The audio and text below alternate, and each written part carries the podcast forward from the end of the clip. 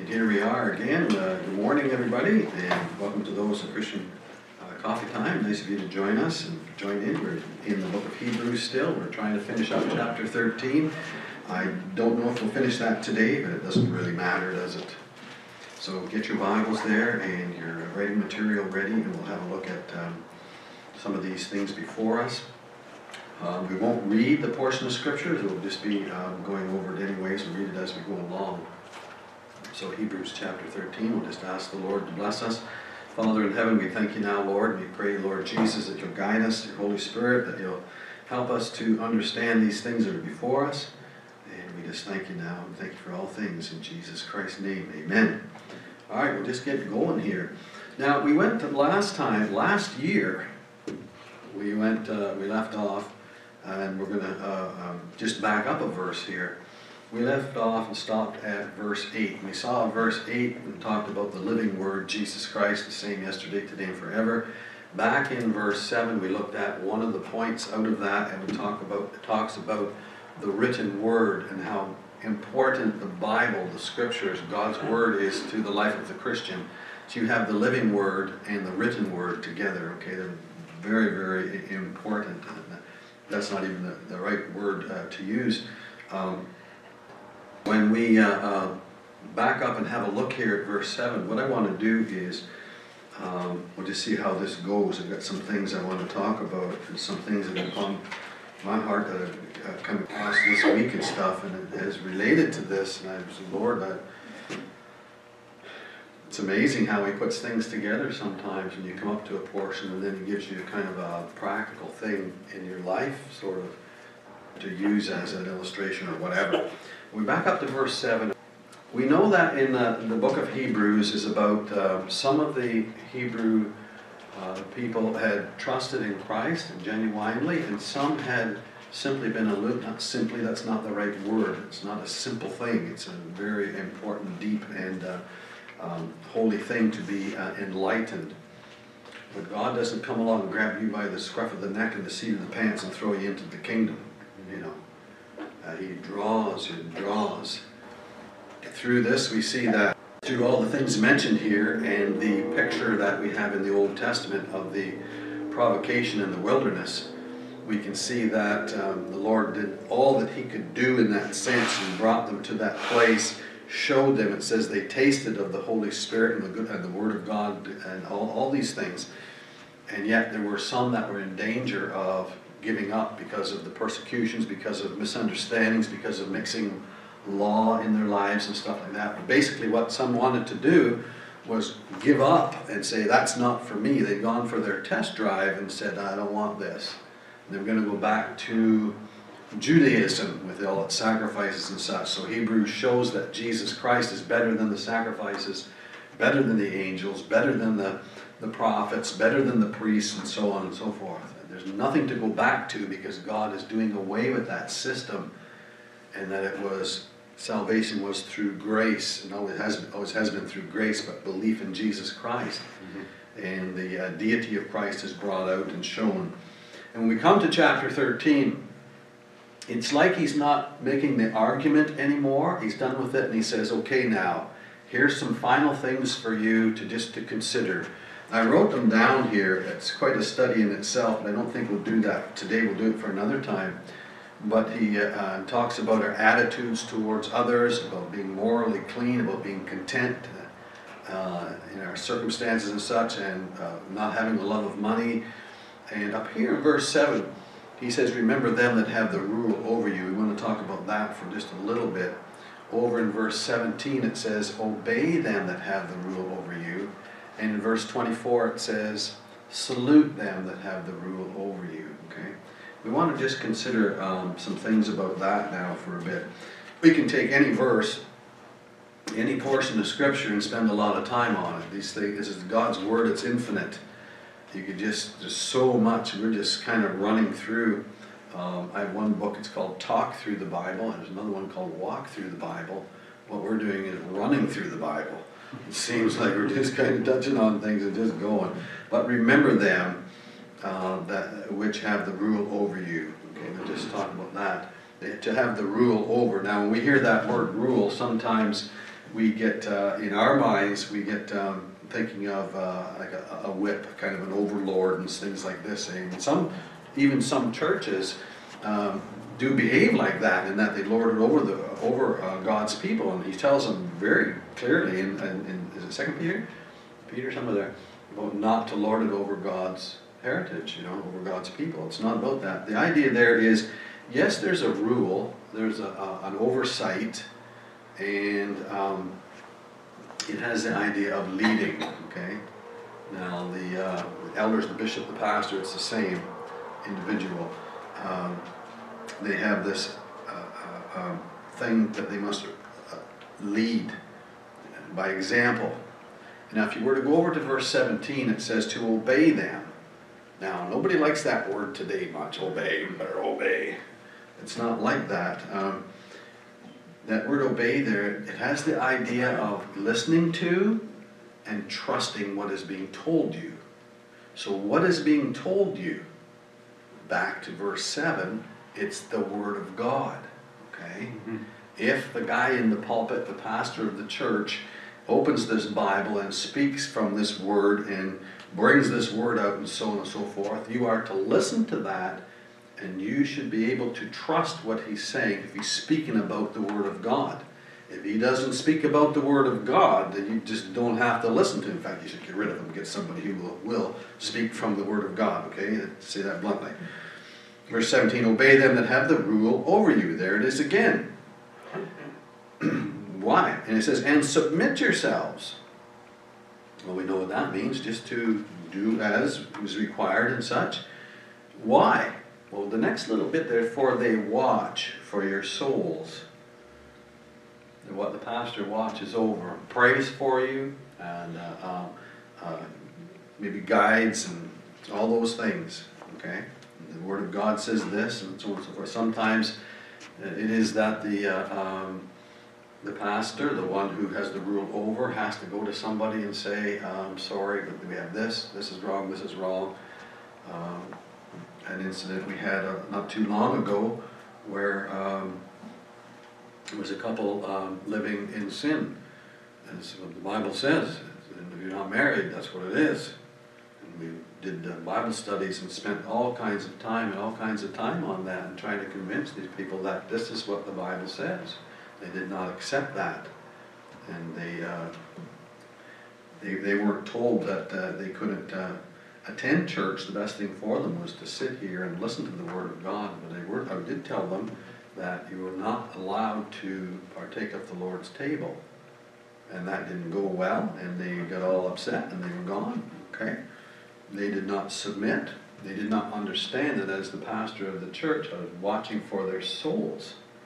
You're living in sin, somebody should come along and say, uh, Excuse me, and the same for myself if I'm caught up in something. You have an obligation. Come and say um, that it has to be out of the mouths of two or three witnesses and so on and so forth. It says, and we can't let, uh, let uh, our, our, our brethren, brothers and sisters in the Lord go on in things that uh, we see and know that are wrong, are sinful. Okay? And they, they watch for your souls as they that must give account. I have to give account to the Lord for your behavior and your growth and all that stuff. I don't know about you, but that's scary. Sometimes I shake. Sometimes I absolutely tremble. I read the Word of God and I'm shaking. I'm, Lord, this is heavy stuff. They must give account, but that they may do it with joy and not with grief, for that is unprofitable for you. Once in a while, I say, Lord, this person, this situation, this is a grief Lord, I don't know what to do with it. Please help. People have an idea that church is just something, well, you just come and go as you please. If you don't like this when you go somewhere else. That's not the way God sets things up, you know. Mm-hmm. Um, in this day, today, it seems that we all know everything there is to know. Nobody can tell me about anything, kind of. It's very difficult to approach somebody if there's a problem. Okay?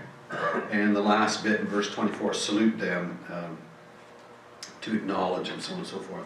But let's get back to this verse 7 for a minute. Excuse me. Um, Remember them which have the rule over you, who have spoken unto you the word of God. There's the important thing right there. What if they don't bring the word of God? Okay? Um,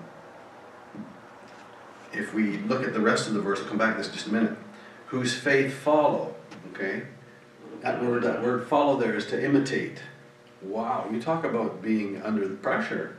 You're supposed to imitate um, my faith. As the Apostle Paul says, follow me as I follow Christ.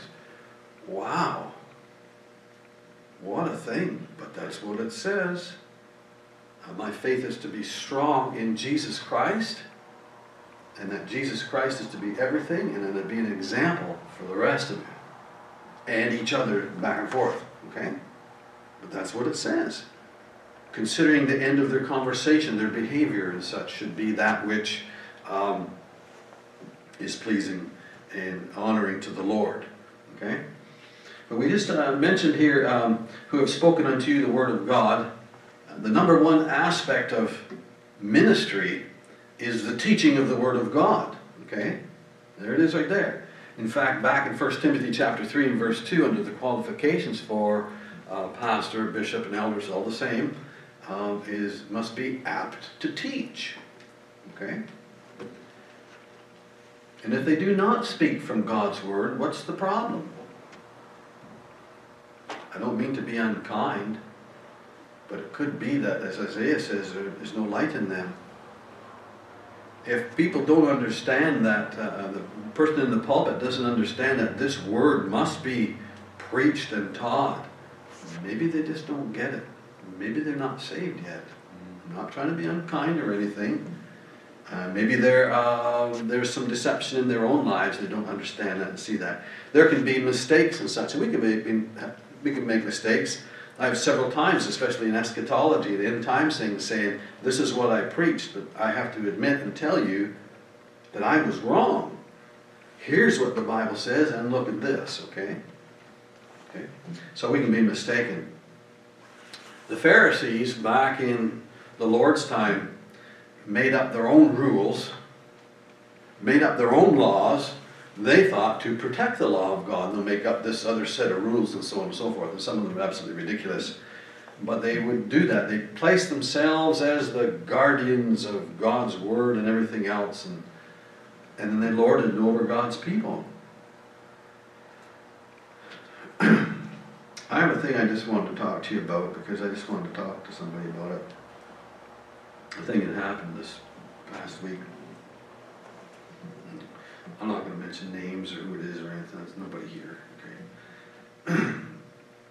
I went through the whole gamut of emotions with this thing. Was on absolute uh, flabbergasted, unbelief, sadness, anger, all these things. And the Lord, He says, but they must be forgiven.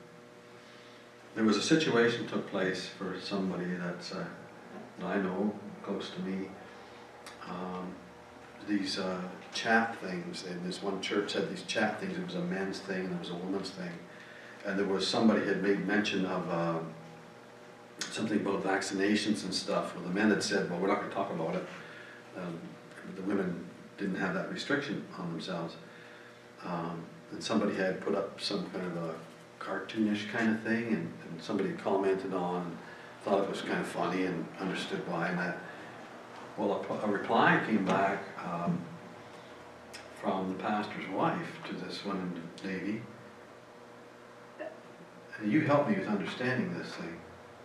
From the pastor's wife saying to this lady, you need to repent of that, what you said about, you know, this comic thing, how you thought it was funny in that because they thought some were upset about it and all this. Uh, this was issued from the pastor's wife in this church the lady who made the re remarks or simply commented, as far as I understand. And then the individual, the lady was instructed to publicly repent and apologize and acknowledge that the pastor's wife was the one that rebuked her. Okay? And I said, wait a minute. There's you got alarm bells going off in your head? It's like, what? What? You want her to come and kind of prostrate herself before what? Everybody? And say, I'm so thankful that you rebuked me? Then the husband got involved and wrote a letter. I read the letter.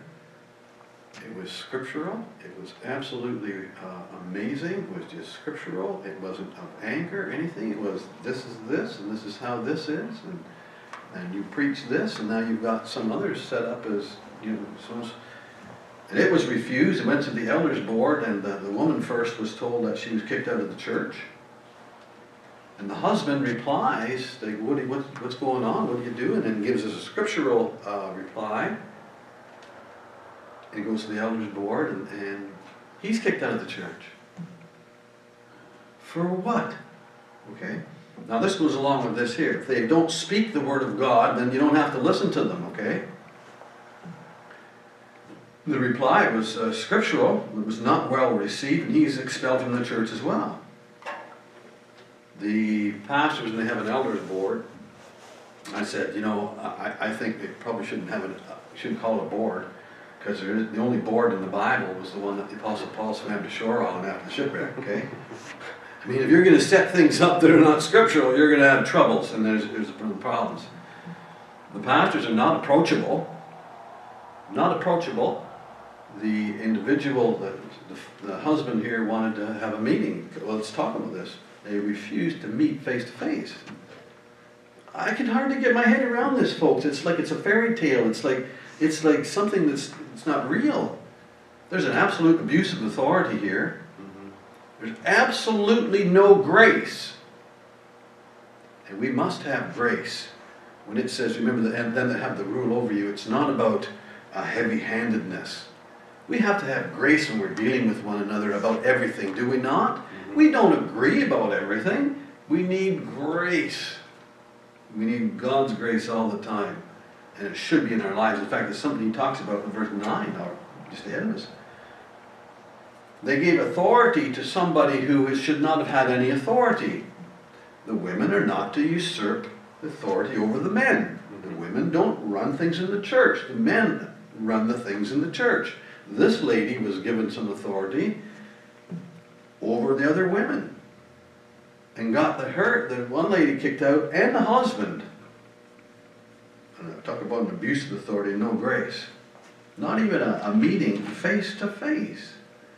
So we look at those things, and I'm, I'm just going to stop there. I'm just, I'm, I'm, just, I've had some sleepless nights. I got up one one night. Um, off times at about three o'clock in the morning. I'll get up and stay up for an hour or two, and just uh, talk to the Lord about things and pray and read the Bible. And He said, "Grace is the rule." You see these things happening around about. I can hardly believe it. I can hardly believe it. But yet we must take from it, what can we learn from it? Okay? And it says, you remember them that have the rule over you. It doesn't mean a heavy handed thing like what our governments are doing now. It's heavy handed. In the church, it's not in the church. Some people would say, well, well, um, you know, that means there, that's, that's not the church, that's the, you know, we got to obey what all, everything the government says. And there's people that believe that. The Bible says in Romans chapter 13, that we're to obey the magistrates and such, and the and government rules over us and that. And they're not a terror to good works. The ones that God sets up are not a terror to good works. Okay? People say, well, you see, we have to obey everything they say. Well, we have uh, governments right now that are a terror to good works. Mm-hmm. As the, the authorities in that particular church are a terror to some people. And you don't have to obey the governments that are terrors to good works. And God never set them up. People say, oh, God sets up all of them, doesn't he? Well, I got a verse. Doesn't God set up set up all governments for you to obey? Well, you tell me what this means then. Hosea chapter 8, verse 4. This is the Lord speaking. It says, They have set up kings, but not by me. They have made princes, and I knew it not. So there are some that don't have to be followed, whether it's governmental. This is talking about church rule. The government has nothing to do with the church. Mm-hmm. It has nothing to do with the church. Okay? This is an entirely separate thing. They've got nothing to say in here. Okay? This is for those who are the leaders, uh, the pastors, the elders, the bishop, whatever you want to call them. But if they don't follow the word of God, don't listen to them. You don't have to. What can we learn from this mess? And I'm sorry I even brought it up. I just had, it's just something that weighs heavy on me. I just had to get it out there. Some things that we can learn from this. There can be and there is abuse of authority and such round about. Okay? There are churches that do not follow what the Bible says. They're- Whether they're out of ignorance or whatever. And one of the things, large numbers does not guarantee godliness. Mhm. Okay? Somebody has said that you will find that often the truth is in the minority. The Lord says a meek and quiet spirit is uh, that which is valuable in His sight. A meek and quiet spirit. A meek and quiet spirit doesn't rule over other people, doesn't uh, uh, trample them down, doesn't kick people out of church for nothing, for some trumped up thing because somebody has a big ego.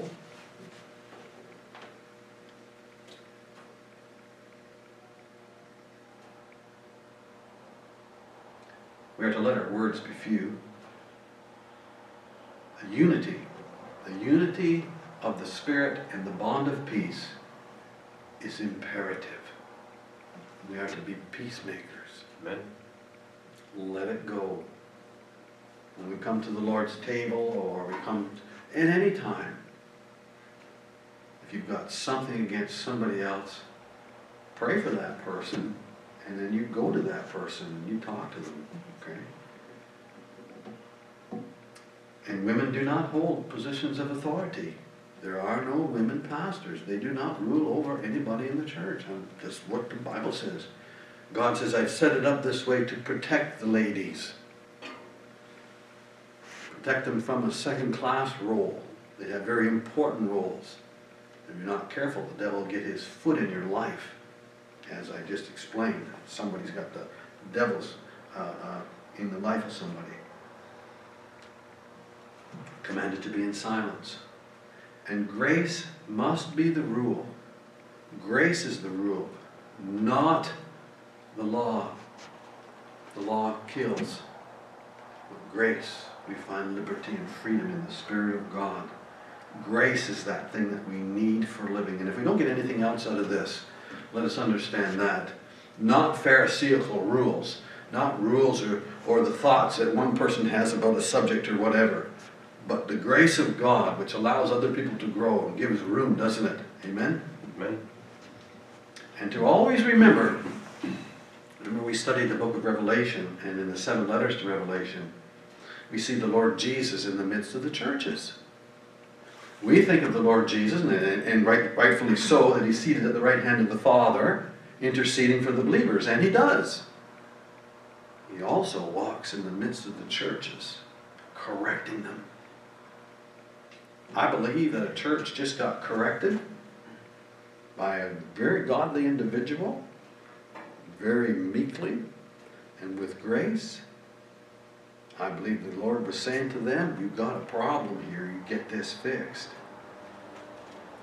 I don't want to see them have their doors closed or anything like that. But no, let us never forget that, that the Lord walks in the midst and in our lives. And we should be aware of anything that brings uh, disunity among the brethren. God hates that when there's disunity sown amongst his people. Let us be considerate of one another. I've got a different job to do than you do. We all have a job to do as far as walking with the Lord, making his word known, and so on and so forth. We all have that. And we don't all agree on everything all the time. That'd be something, eh? but let us be considerate of each other. Let grace rule, unless the devil would get his foot in the door. In verse 7 it says, But those who teach the word of God faithfully, okay, you remember that they have the rule over, over to obey, to submit. They watch for your souls. Okay, that's what it says. Amen. And what we are to do is to follow to imitate their faith, consider their outcome, consider their end, consider their conversation, their influence, their manner of life, their conduct. So we see here that in this verse, the focus is in is upon faith in Christ and the Word of God. It's not so much the person that's the leader that's ruling over, but faith in the Word of God. In these days, when there's all around us, there's churches being closed, and there's not that many places to go. If you really truly wanted to go somewhere uh, where the Bible was opened and expounded, isn't it sad to think that there's not that many places? That there wasn't that many places to go to, if that's what you're looking for, a Bible preaching church, before all this trouble that we have. But right now we have churches closed up, there's not many places to go. And my heart is still just grieving, grieving over this, this thing that a family that seeks to serve and worship Jesus Christ is told that they can't because of some rule that was set up by some person that should not have been involved in that at all. That they can be turned away from fellowship, turned away from worship because of some false authoritarian, because their pride was bruised by Scripture. Mm-hmm. What has Christianity become when such a thing, this disgraceful, cold hearted attitude and manner can come forth? And that a church and people can slide into law keeping and not even see it. God help the churches. God help us.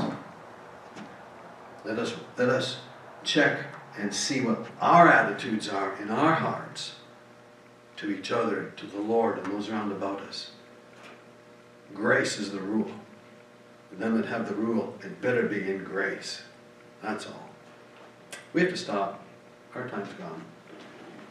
Let's just pray for a minute. Father, we just like to thank you, Lord, for your grace upon us, for your, uh, your loving care. We thank you, Lord, we were singing about, about you, Lord Jesus, about going to the cross because you love us so much. And then rising from the dead, Lord. That you love all people. And that you went and paid the price of the sins of all people, all the people of the world, Lord. That anybody could be saved. And so, Lord, we just rejoice today and thank you for this. Thank you for what you've done, Lord. We just pray you'd help us, Lord, as we go about the business of, uh, of worshiping you and this church. And we pray for others around about us, Lord, that they would indeed teach them the Word of God and that grace would be the rule. And that uh, none of us, none of us would have in our hearts any kind of dislike or, or uh, whatever discord at all, Lord. We just thank you for your goodness to us. Thank you for your grace, and we thank you for all things in Jesus' name. Amen. Okay. Thanks, folks. Uh, see you next time, okay? Maybe next week we'll get through this chapter. Thank you, anyways.